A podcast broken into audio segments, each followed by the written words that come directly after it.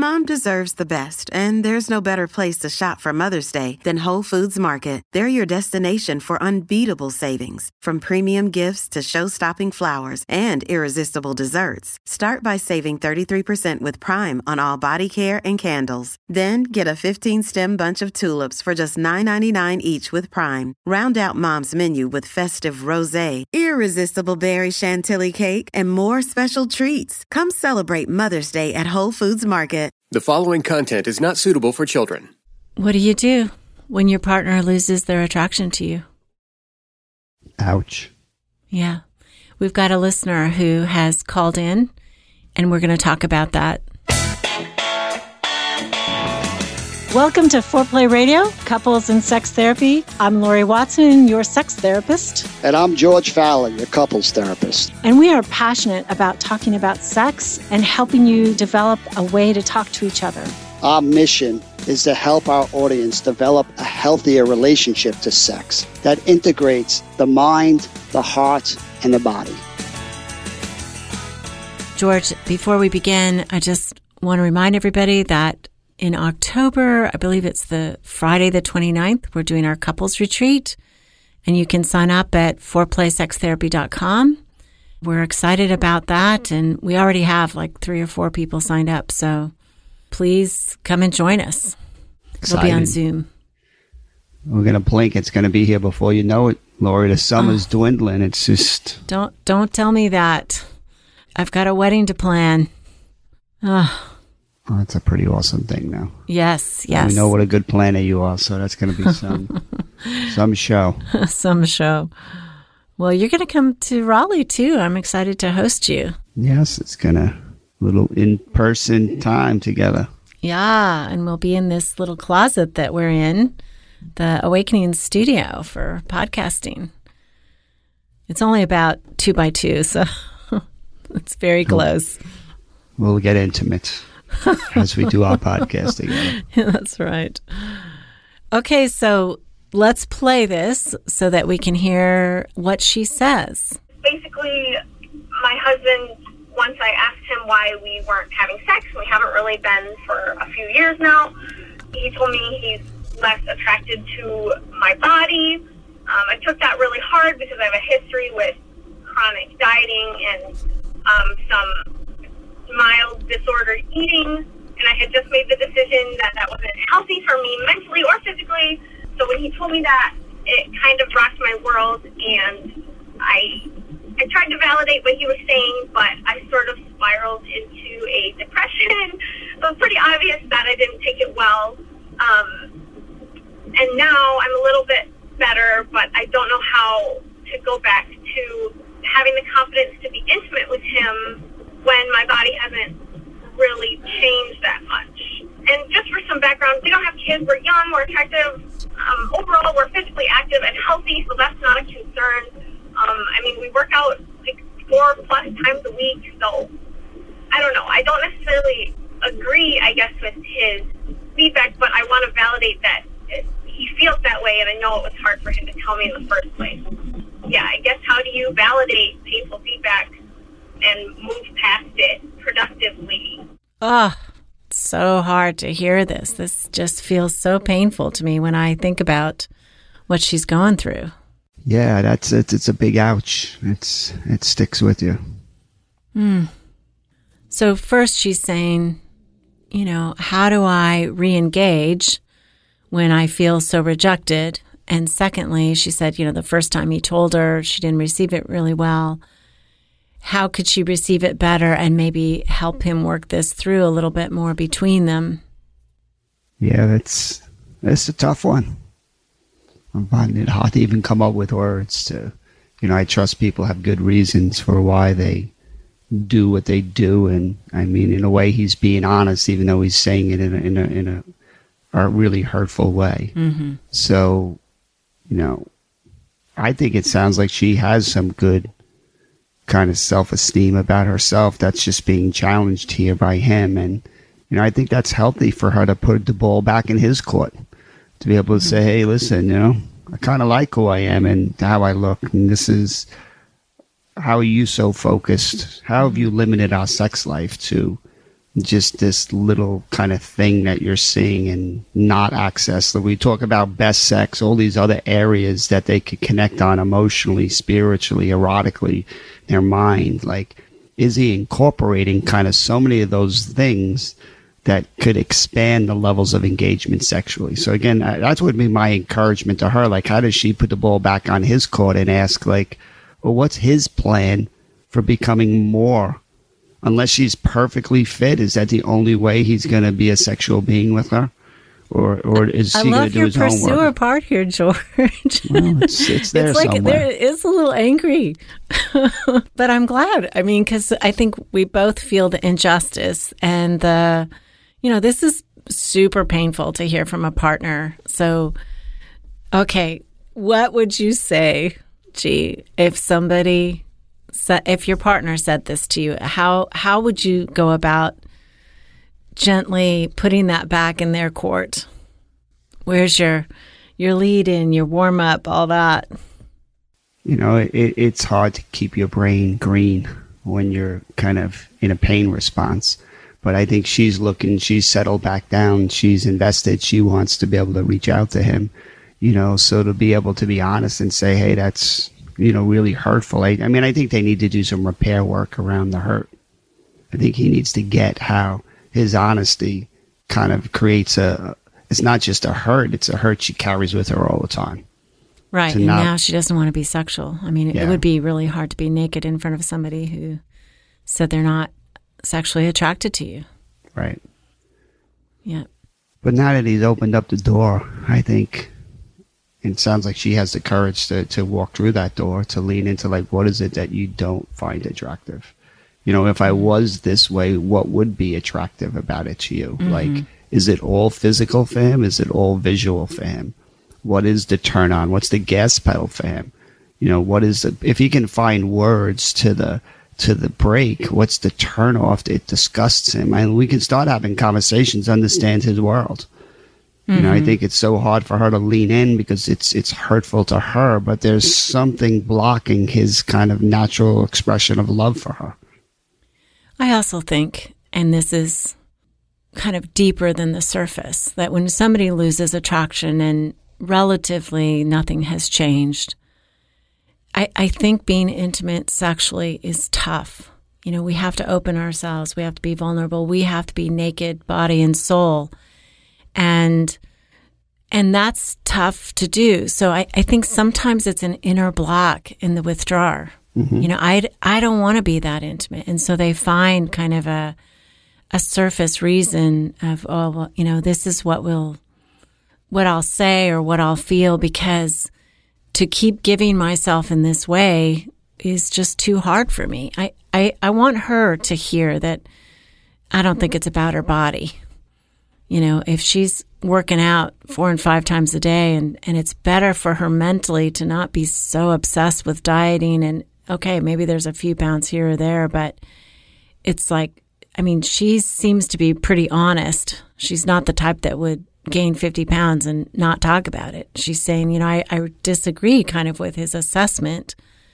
So I, I think there's something inside him, you know, and I don't know that you can press somebody to do their own work, but as a therapist, I can sure think that. It's trying to walk in his shoes. If you're working out all the time and you're really into your body and you're into other bodies as you're kind of watching it, you know, it, it- our brain gets more focused on that aspect and it loses kind of other. I think for a lot of men, it's a big transition just being with one person and being married and, and, and you know we can call it i'm not attracted to you but i agree. I think it's much deeper than that. I think the intimacy in general making that shift from hey we're dating and we have this physical act to deepening your love making you know trying to be more engaged emotionally in the rest of your body and your mind. Like i think that's an adjustment men need help making. And it's an easy excuse some of the time to just say, hey, listen, I'm not attracted to you and dump it all on your partner mm-hmm. without needing to do your own work. Mm-hmm. And and I do think, you know, there's certainly maybe an adjustment if you've become monogamous and you've committed to that and you're used to having more partners and then there's porn, you know, where mm-hmm. the bodies You know, you can look at perfect bodies all the time, all day long. You know, and that's, I, I would imagine, very exciting to the male brain to see that. And then you're looking at one partner who you can notice, oh, there's a little bit of change here, there's a little bit of change there, and that's not perfect. And okay, how are we going to help men with this, George? Well, the questions you're asking are really helpful. I mean, is he shut down in sexuality or is he now turning towards porn? He's masturbating, you know, coupled every day. You know, if that's mm-hmm. happening, how is he supposed to ever get attracted to his wife? Mm-hmm.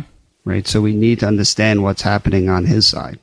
I know before we started, we, talked about male and female withdrawers, and it does seem like a strategy that I find in the male withdrawer is The dilution. sexual withdrawal. Oh, wait. Right. The male sexual withdrawal, right. Right. They dilute it. You know, they look at porn, they look at other women, they fantasize about other women. Women sexual withdrawers seem to shut it down. You know, they shut down all of their libido because of the difficulties in staying vulnerable and open in this important area of life. Right.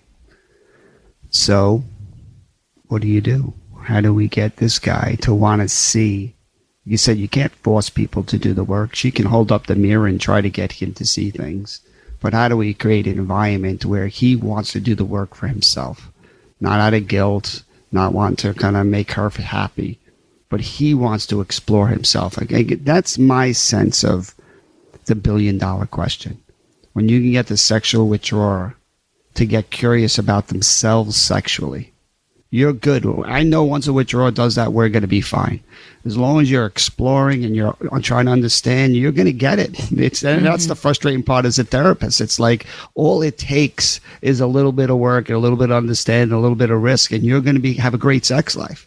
Mm-hmm. But for so many people, they don't want to. And we'll talk about this is really common with females. Yeah. They don't want to explore themselves sexually. Mm-hmm. And if that you can't work through that block, it's really hard to move these things. Well, I I think that yes, it it is hard to get women to explore their bodies and their sexual experience, but I think it's really hard to get men who are shut down to explore like why would I be turning to the idea of other women and porn instead of my partner like this is blocking me and just to examine that it's like you know you're telling me i'm i should be guilty about this. I mean there's all this kind of stuff that comes up. You're not sex positive if you say that to me. And it's like hey this kind of do you want to be sexually attracted to your partner? I i did work with a couple a male who felt this. And i mean his partner i saw her. She lifted weights regularly. She was very fit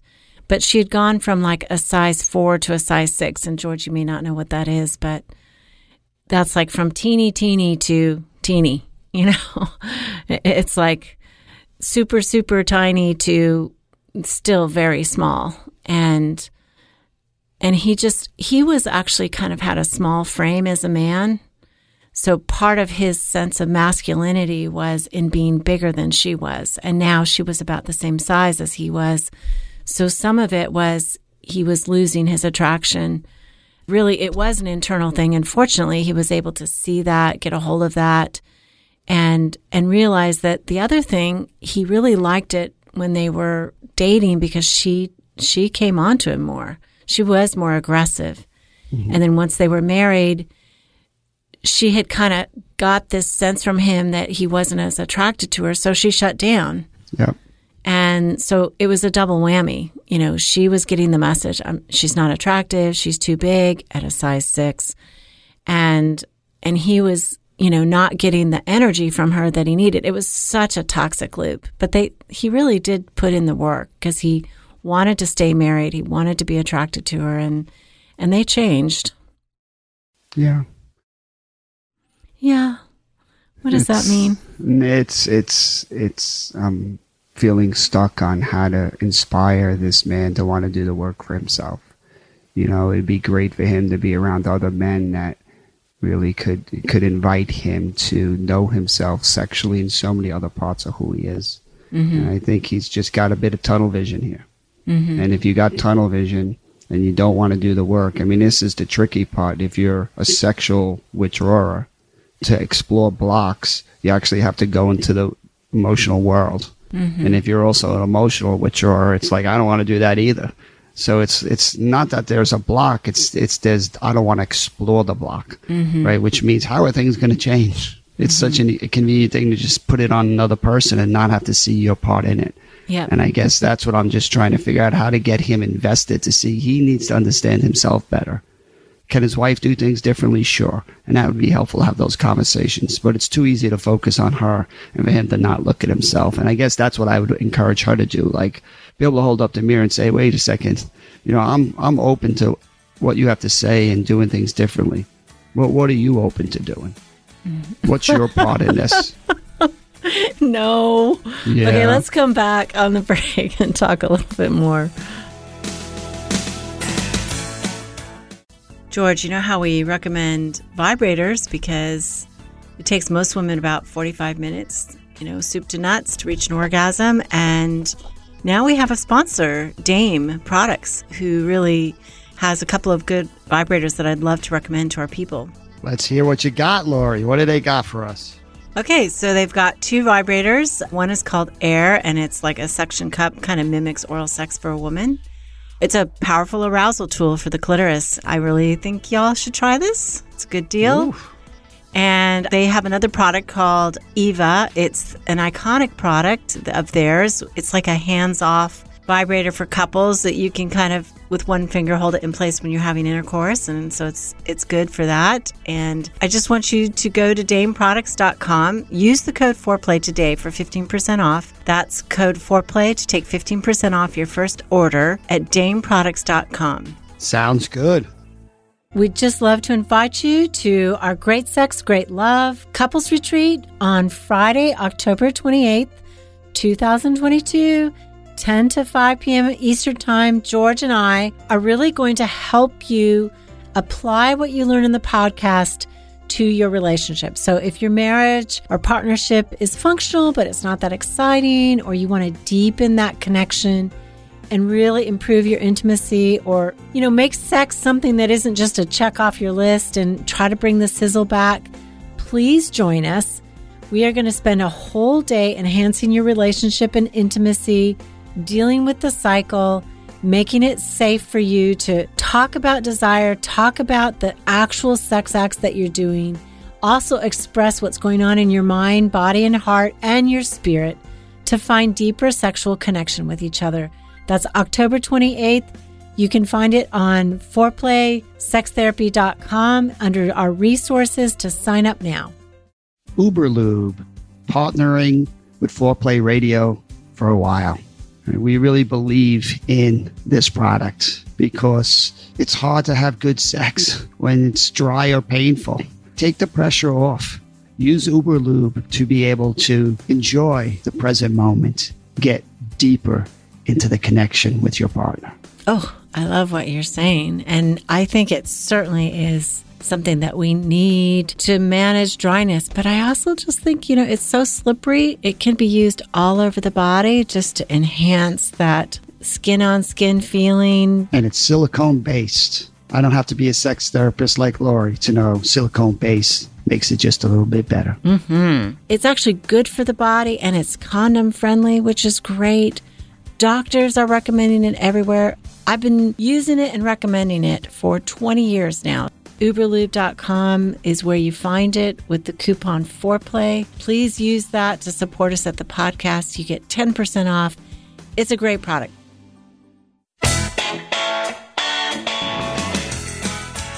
I think the only leverage she has is her pain.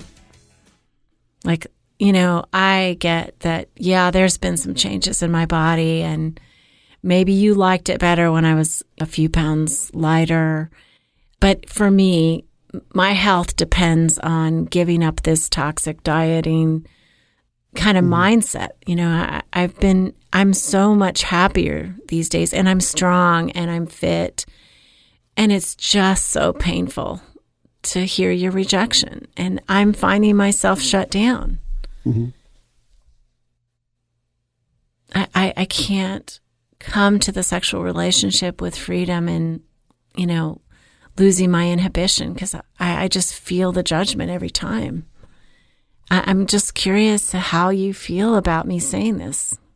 I, I think that's her only leverage, George. As as a pursuer, I mean, wouldn't you agree if if she says if she says what you said, and I love I love that you have a little pursuer in you or a lot of pursuer in you. You know, it's like you're, but there's a push and it's like, well, I'm willing to do this. What are you willing to do? I mean, he's going to, he's going to slam shut. Well, I, I agree. You want to start off with the vulnerability, right? You want to start off if she, if he gets her pain and feels her pain and he loves her, it should motivate his body to do something differently, right? So, and I, I, I assume she probably has already tried to do that. But yes, I totally agree. That's the starting point. Mm-hmm. And if he feels, well, I don't want my wife to hurt like that I got to understand myself better, then we're there. Mm-hmm. But if he's not willing to do that, and I've worked with some men who aren't. Yep. it's too. a lot safer for them to just keep putting it on the other person. And I think if that's the situation she finds herself in, she has to be able to stand up for herself, even if he can't hear it. Right? To be able to kind of, that's the assertive part that's not reactive with a pursuer. Mm-hmm. That's saying, hey, this isn't okay right? You're putting it all on me, even when I'm willing to do my part. And you're not willing to kind of flex. You're not willing to see your part of it. Like, I do think it's important for pursuers to name that. Okay. How would you say that? I, I, I how would you say that without? Well, I think when you're standing up for self, it's less about if your partner can hear it and more about you need to do this to save yourself from going into shame and believing it is all you. Mm-hmm. I mean, that's going to do some horrible things to her. Absolutely. So yeah. that ability to say, even if you can't hear this, like, I need to say this. I think that's important. What about this? Okay, I'm going to try it. You know, I know for my mental health, hun, I can't do the dieting thing anymore. I, I'm obsessed with it. You know, I feel bad. I feel shame all the time. And the reality is when I don't diet, I stay within about 10 pounds and, and I'm more in touch with my hunger. And overall, this is just a healthier way for me to live. And I realize for you, you know, that weight difference makes a difference. But I got to say, this is who I am. This is what mm. I have to do for my health. And I want our relationship to be sexual. And it's just, you know, it's so painful to me to not be physically, sexually connected to you you know, I, I find I can't come towards you because of, you know, my fear of rejection and you're not coming toward me. And I really want our relationship to be sexual. Is that what you want? And how does it land on you that this is who I got to be? I like it. And you're sending a direct signal. You're being vulnerable with it. You're trying to say it in a way I might be able to hear it. Mm-hmm. And I think that gives the best chance to have a conversation. Once this couple can start having a conversation and he can engage, there's hope they can do it differently. Mm-hmm. Again, my fear, maybe why I'm being a little reactive, I have worked with a lot of men who just refuse to have the conversation. Okay, let's say there's no conversation mm-hmm. and there's no sex. They're in trouble. They're in real trouble. Yeah. I mean, I, I hear this all the time and people let it go on for years. I mean, she said essentially it's already been a few years that he's not coming toward her sexually very much. How long do you say this is fine? We're functioning. We're raising kids. Oh, they're not even raising kids. Oh man, they're not even raising kids. That, right? You know, right. Well, again, it's we we don't, we're not getting his side of the story. We don't know what's going on, so it's we're just kind of generalizing for all couples here. But if your partner's not attracted to you and is not willing to look at that, it's a pretty discouraging spot to be stuck in. And I think for your own health, you have to stand up and expect more from the relationship. And how you said it was a beautiful way of saying it. Okay, and let's let's wait th- three months, and nothing's changed. Now, what do we do? Th- this is what I tell people, and you you tell me if I'm right or wrong, George. Is I say to them, when change absolutely needs to happen. You know, something is too toxic. You've been sexless. You've, you know, something is too toxic. I say pick a date. Pick a date at a reasonable interval out. You know, maybe it's six months, and you say, at six months, if nothing has changed, then I'm going to like put a stake in the ground right now and say, this tells me the state of the union is not good and I can't keep going this way. Because if you, if you just get to six months and then it's like, oh, let's, let's have that conversation again. It'll be another six months. And pretty soon, I mean, people have wasted their youth and, you know, and they're in relationships that are, or, or worse right now. This couple has a child and, you know, maybe they have sex once and they hit it and, and now they're bound in a new way and he's still not coming toward her sexually. That, that's just, that's not a life. That's not a marriage to me. No. I think it's healthy to put up a marker that says things have to change. And what I'm measuring is have things change? If they haven't changed, can you at least talk about things not changing? As long as you can talk, there's chance of repair. If there's no change and there's no talk, that that's just like a death sentence that nothing's going to change. But again, people take vows. They have their own values with this stuff. They got to make a decision on what they want to do if they're in a relationship where things are not changing. And some people will stick that out and continue to hope for change. And if that's, I, I think to make it that informed decision yourself to say, Hey, look, I gave it six months. There's been no conversation. Nothing's changing. It's likely things are not going to change. This is a pretty discouraging spot. What do I want to do with that spot? Mm-hmm right? And that's everyone's choice to make. Sure, uh, sure. You know, and I wouldn't look down on somebody who said, you know what, I, I've, I've made a vow and I'm going to try to stick in this, just like I wouldn't for somebody who said this isn't a marriage and I would rather be free of this. And, you know, the, the, these are these tough spots that I think everyone has to figure out on their own. I agree, but I mean, maybe there could be steps. You know, at six months, uh, you know, maybe it's like you initiate a separation. It's like it's no longer cozy. It's no longer convenient to to function together. And it's like you know, I, it's another six months we're living apart, so that your partner can say, you know, do I really want this or not? I'm not saying divorce, although I think for some people, to me, the vow is also about fidelity, and fidelity cuts both ways. It's not just keeping away from all others. It's a promise. I, it, it's a promise onto a sexual relationship, isn't it? I mean, we right. we say I, well, in my vows, it was with my body I thee worship. You know, as Episcopal Anglican vows, and it's like it wasn't just I'm going to be faithful. It's like I'm going to be with you. Right. Well, I think there's another complexity we haven't talked about that's also important for a male sexual withdrawal. Okay, help me. If you're not attracted, it don't work and now you, you, you that's that's a whole nother level of fear that brings up. You can't maintain an erection. You're not being a man. Like there's a whole. I think for females that are not aroused, they can still be receptive. They can still have sex, mm-hmm. right? Mm-hmm. It's it's not this. You know, a guy if you're not, it's not working. It's it's it's the game's over there, and you have to feel yeah. the humiliation of that. So I, that's why I think we need a lot more information. And like when he says he's not attractive, does that mean he won't be able to get aroused? And yeah. well, how does he get aroused? And you know what is going on? There's just so many unanswered questions with what's blocking him from what he's calling. It's he's oversimplifying it and put it on her. Mm-hmm. And I guess that would be my main takeaway as we're discussing this case is how does he share responsibility to look at this together? This is a relationship problem right? And the more they can talk about it that way to say what is it in their negative cycle that's causing him to feel this way about her and her to not want to engage and be sexual and like and all her hurt. There's so much happening between the two of them that both mm-hmm. of them want to sit back and say, you know, fix him, fix her. How do we get them to do the therapy, couple therapy work that all of us need to do?